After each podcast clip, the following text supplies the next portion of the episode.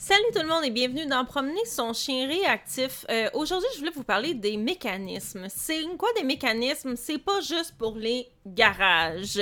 Et euh, les mécanismes, c'est quelque chose qui est super important à comprendre en réactivité, mais dans à peu près tout avec notre chien, surtout si on a un but à atteindre. Si notre chien, tu sais, comme il se passe rien, et on n'a pas vraiment d'objectif. Honnêtement, vous pouvez vous débrouiller. Mais aussitôt que vous avez un objectif, que ce soit en réhabilitation, en sport, compétition ou juste autre, euh, c'est quelque chose qui va être important. Et pour être euh, pour vous divulguer, euh, euh, j'avais écrit ce texte-là pour l'envoyer en infolette, mais honnêtement, je le trouvais juste vraiment trop long à envoyer en infolette. Je me suis dit, ah bon sang, le, monde, ils vont dire, ah bon sang, c'est long, je vais, le regarder à maner, puis ils le feront pas. Fait que j'ai décidé de le changer en épisode de podcast.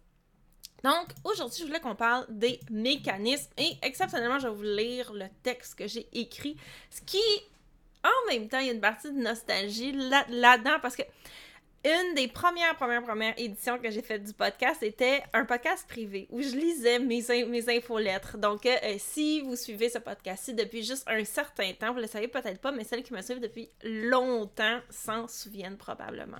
Donc, c'était comme la première itération, la première version du podcast où je faisais ça et j'aimais bien ça.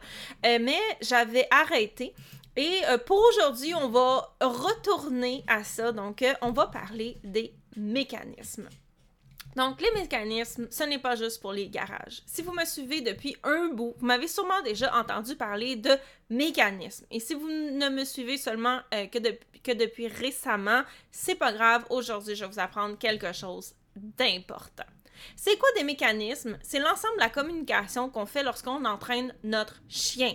Bien entendu, lorsqu'on dit ça, les gens pensent à la commande, au marqueur, au biscuit ou à, la récompense, bref, qu'on va donner au pitou. C'est déjà un bon début, mais c'est plus que ça. Un chien, ça ne parle pas et ils ne comprennent pas non plus le langage humain. Nos toutous se fient donc à l'ensemble des indices qu'on leur donne afin de figurer ce qu'on veut tout en tirant avantage de la situation.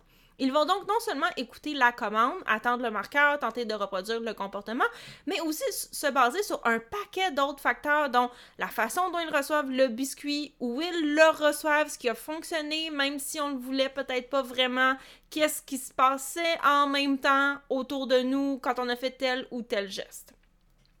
Le chien va prendre ses décisions en fonction de tout ça. Ces décisions sont conscientes ou inconscientes, mais ça, ici, c'est un sujet pour un autre jour. L'ensemble des gestes qu'on fait lorsqu'on lorsqu'on entraîne notre chien est appelé les mécanismes d'entraînement. Plus nos mécanismes sont clairs, c'est-à-dire plus ils permettent au chien de comprendre rapidement ce qu'on veut, plus vite le chien va apprendre et être capable de produire le comportement qu'on veut. Avoir de bons mécanismes, est-ce que ça permet juste d'avoir des résultats plus rapidement? Hein? Là, ici, je fais une parenthèse, j'arrête de lire parce que, tu sais, souvent, là, nous, les professeurs en éducation canine, on va dire aux gens Ah, bon sang, devenez meilleur, euh, votre chien va comprendre plus vite. Mais dans la tête des gens, c'est quand même assez flou. Tu sais, comme tout le monde veut que leur chien apprenne plus vite, mais il va pas vraiment de conséquences à ce que ce soit plus lent. C'est la raison pour laquelle j'ai fait cette partie-ci. Donc là, je retourne à la lecture une de mes auditrices ne m'aimera pas parce que quand je lis un texte, elle aime pas ça que je fasse des apartés. Donc, je suis pas capable de m'en empêcher. Ainsi va la vie. Ah, c'est ma façon de personnaliser. Chaque version est unique. Donc, la réponse est non. Malheureusement, avoir de bons mécanismes en entraînement n'est pas seulement pour accélérer le processus. Si nos mécanismes d'entraînement sont en conflit avec ce qu'on demande à notre chien, notre chien va opter pour ce que nos mécanismes lui disent en premier. Là, ici, ça, c'est toute la partie qui est inconsciente. Un bon exemple de ça, c'est dans mon atelier sur la durée. Donc, en ce moment, j'ai un en fait, aujourd'hui, c'est la date limite. Là, je, à nouveau, je fais une autre aparté. C'est la date limite pour s'inscrire à l'atelier sur comment ajouter de la durée à un comportement. On utilise la technique de la main. Donc, je vous montre ça de A à Z et je vous montre aussi des erreurs qu'il y a, que les gens ont tendance à faire lorsqu'ils veulent ajouter de la durée à un comportement. Et c'est la dernière journée pour s'inscrire aujourd'hui. Donc, dans l'atelier, je vous explique comment ajouter de la durée à un comportement ou à un tour. Mais surtout, je vous enseigne comment avoir de bons mécanismes. Parce que si votre bouche dit donne la patte et que l'ensemble de vos mécanismes disent le contraire, par exemple, si vous récompensez votre chien de manière à le déséquilibrer, puis qu'il tombe, ben au fond, là, vous mettez votre chien en conflit de motivation. Votre chien va devoir se réajuster, fait qu'il va bouger, fait que là, il ne mettra pas de la durée sur son, comportement et il va être en échec. C'est pas génial, le chien va se tromper, ce sera pas de sa, de sa faute, ça va être parce que vous lui avez donné des indications contraires ou ce que vous avez fait n'était pas en accord avec ce que vous lui demandiez. Encore, si vos mécanismes font en sorte que vous empoisonnez une commande, vous pouvez entraîner votre chien à être vigilant ou à réagir davantage dehors. Bref, on veut pas ça. C'est important d'avoir de bons mécanismes en entraînement. Pas juste pour que notre chien comprenne plus rapidement, puis que ça y enlève de la frustration, mais aussi pour éviter de se tirer dans le pied carrément lorsqu'on entraîne. Et ça ici, je l'ai vu souvent. Euh, c'est pas le fun pour vous, c'est pas le fun pour votre chien. Au fond, c'est toute une question de est-ce que vous êtes clair dans ce que vous demandez et est-ce que tout ce que vous faites vient supporter cette clarté-là ou donner des indications qui sont contraires à votre chien? Ou même le mettre en échec, comme on a dit, et ça, on le voit directement dans l'atelier. Il y a deux façons d'améliorer nos mécanismes. La bonne nouvelle, c'est que avoir des bons mécanismes en entraînement, ça s'apprend. Personne ici n'a de bons mécanismes dès le départ. Okay? Le chien est super clair là-dessus. Ce qui veut dire que tout le monde peut apprendre à avoir de bons mécanismes parce qu'il n'y a personne qui l'a su super bon en partant. Les mécanismes, ça se travaille lorsqu'on entraîne. C'est pas juste le chien qui apprend quelque chose. C'est aussi nous. Donc, il existe deux façons d'améliorer nos mécanismes. La première, c'est par essai-erreur. En entraînant des petites choses inutiles dans notre salon ou ça peut être n'importe où dans la maison, mais moi, je dis toujours dans notre salon parce que j'ai commencé quand j'ai eu mes, premiers chiens, je restais dans un deux et nuit. Fait que c'était salon, et chambre à coucher en même, temps et salle d'entraînement et bureau. Donc, en entraînant des petites choses inutiles dans notre salon et en faisant attention à ne pas mettre trop de pression à notre chien, on peut se casser la tête pour essayer de comprendre qu'est-ce qu'on fait de correct, de pas correct. Euh, afin d'arriver, voir comment est-ce que je peux arriver plus vite au résultat. Si j'ai l'inverse de ce que je veux, ben comment je me suis mis dans cette situation-là, un, puis deux, comment est-ce que j'en sors? Donc, un, conseil que je donne toujours et que les gens font jamais, c'est de vous filmer lorsque vous vous entraînez. Regardez qu'est-ce que vos mains disent et qu'est-ce que comment votre chien y réagit. Est-ce que c'est compatible à ce que vous, avec ce que vous essayez de faire? Et euh, même moi, dans mon atelier sur comment ajouter de la durée, ça m'arrive de faire des petites erreurs. Et comme c'est sur vie vidéo, ce qui est bien, c'est que je suis capable de vous le montrer. Donc, dans l'atelier, par exemple, il y a une vidéo où je vous montre, regardez, à ce moment-là, j'ai fait une erreur. J'ai fait ça, et là, ma chienne, elle a réagi de telle, telle, telle manière parce que ce que j'ai demandé, puis ce que je faisais, c'était en contradiction. Et donc, Ellie, c'est Ellie, elle se met à faire tout et n'importe quoi parce qu'elle essaie des choses parce que c'est pas clair. Et souvent, en, en, entraînement, on pense qu'on est clair, mais on ne l'est pas. Moi, personnellement, je préfère vous montrer des vidéos où moi, je fais des erreurs pour vous éviter d'en faire le plus possible que de vous présenter des vidéos où tout ce que mes chiens font, c'est parfait, puis moi, je suis parfaite, puis vous, ça fait juste vous décourager. Donc, si vous voulez avoir une prof qui vous montre les vraies affaires, comment bien entraîner, à nouveau, allez vous inscrire à l'atelier. Aujourd'hui, c'est la dernière journée pour vous inscrire, puis après ça, vous l'avez pour toujours.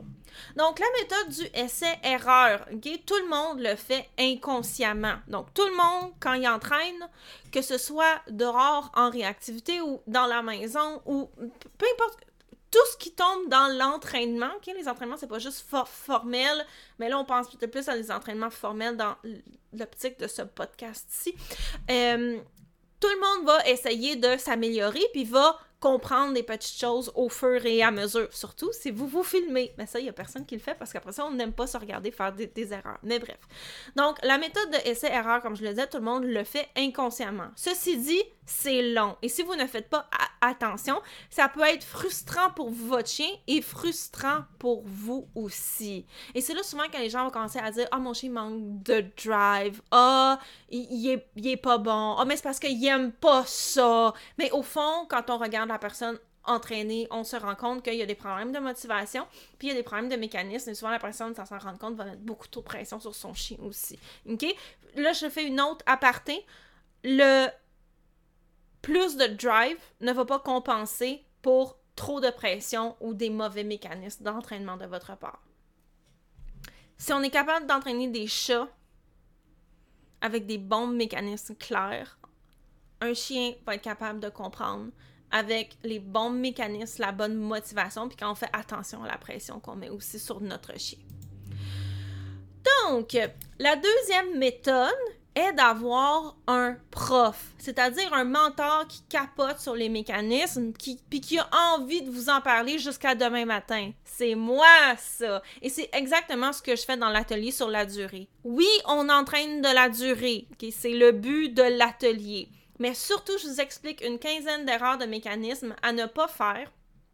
On regarde qu'est-ce que votre marqueur veut vraiment dire, puis on fait un test, là. on donne le marqueur au chien, puis on regarde c'est quoi qu'il fait. Ça, ça ment pas. Il y a plein de gens qui ont fait oh, je pensais que mon marqueur voulait dire ça, mais finalement, il voulait dire autre, chose. Donc, ça ici, ça va énormément vous, vous aider. Donc, c'est un test qu'on fait, par exemple, on regarde comment vous récompensez, où est-ce que vous payez, qu'est-ce que vos mains font, euh, toutes les indications contraires que vous pouvez faire, les problèmes de motivation aussi. Donc, on va vraiment venir regarder ça.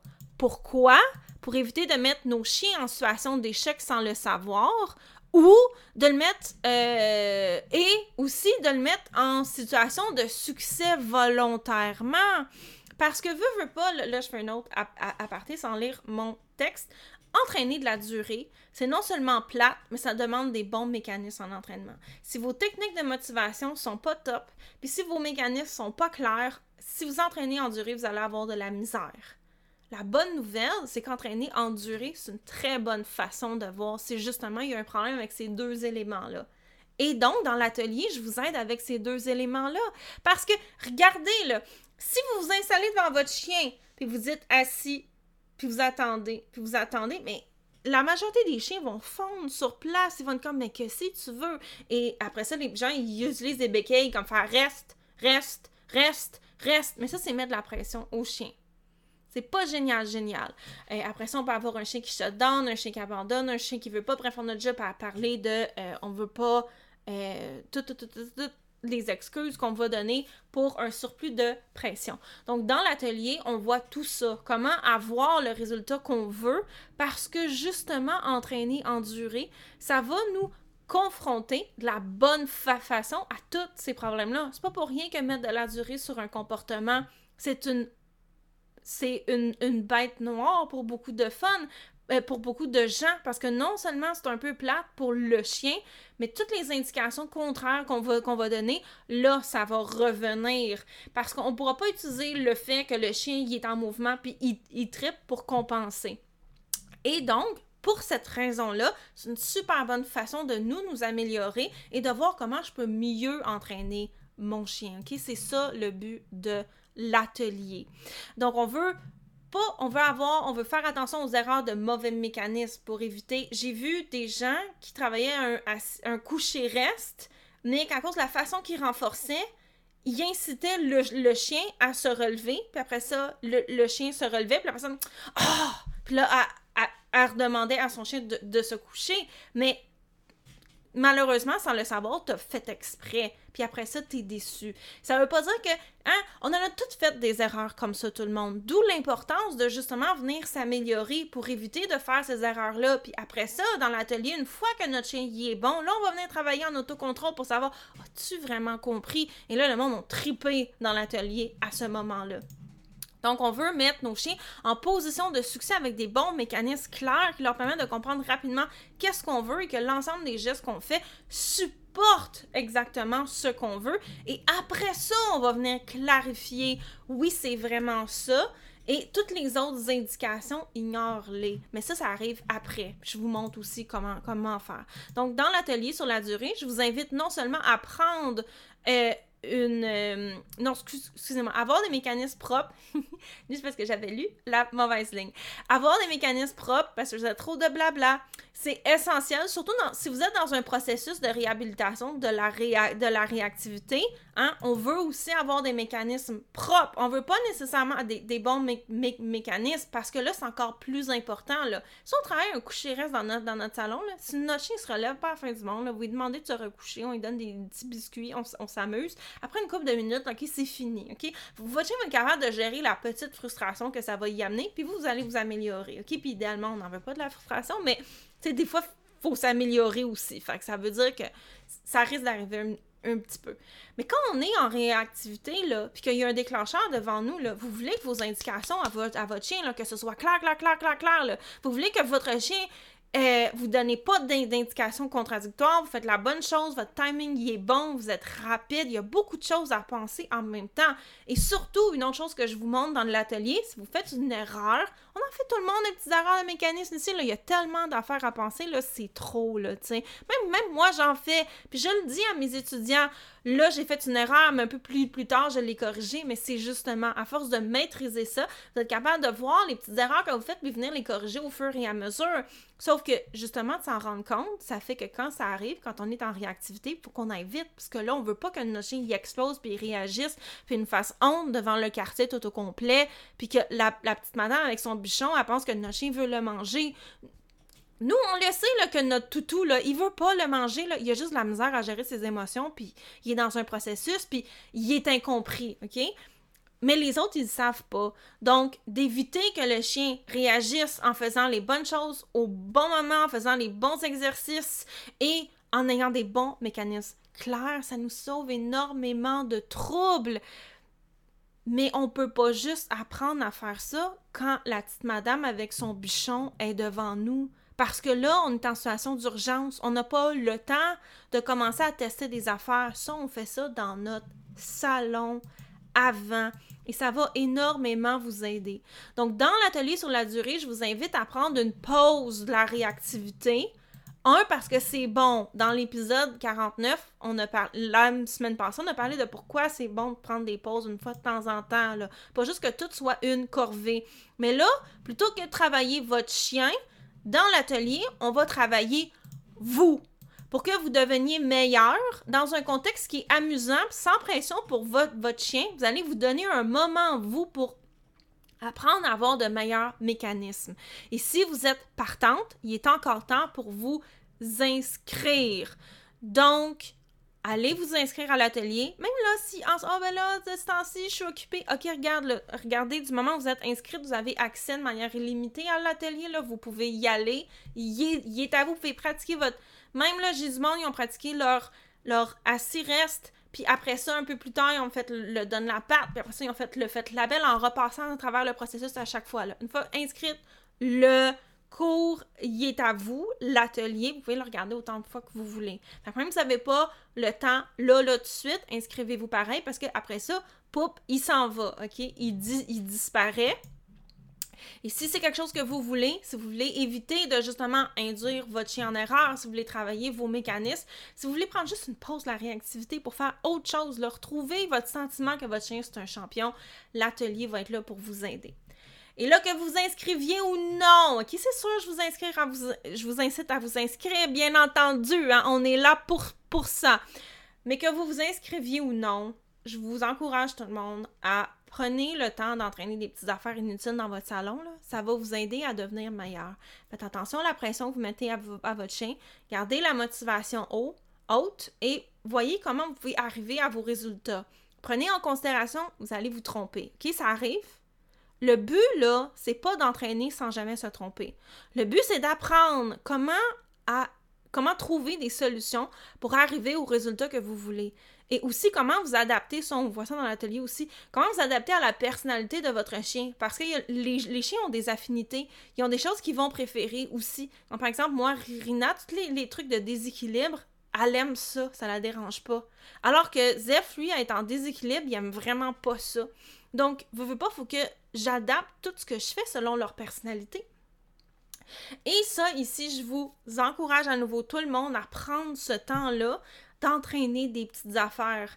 parce que ça va vraiment vous aider à devenir meilleur et ça va avoir une répercussion directe en réactivité. Que vous, que vous inscriviez à l'atelier ou non, ça, c'est votre devoir pour cette, semaine. Et bien entendu, je vous encourage à vous, vous, vous inscrire parce que sinon, ben ça me permet de faire encore plus d'épisodes de podcast pour vous et de, de continuer. Donc tout le monde, je vous souhaite à la semaine prochaine. Euh, le lien pour vous inscrire à l'atelier est dans les notes de l'épisode. À nouveau, vous avez jusqu'à minuit ce soir pour vous inscrire à l'atelier. Vous avez des questions, là, vous n'êtes pas sûr, écrivez-moi à info à commercial eve.dog, ok, c'est assez simple, c'est mon, prénom.dog, ok, donc info à commercial expliquez-moi un petit peu, je vais vous répondre. Si je vous dis oui, c'est oui. Si je vous dis non, j'ai aucun problème à, le faire. Des fois, il y a du monde à, qui je dis il y a peut-être qu'un autre cours ou autre chose serait mieux pour votre chien. Donc, si vous hésitez, écrivez-moi, ça va me faire plaisir. Et sinon, comme je le dis, on se voit la semaine prochaine pour un autre épisode de Promener son chien réactif. C'était Eve, votre professeur préféré en réactivité.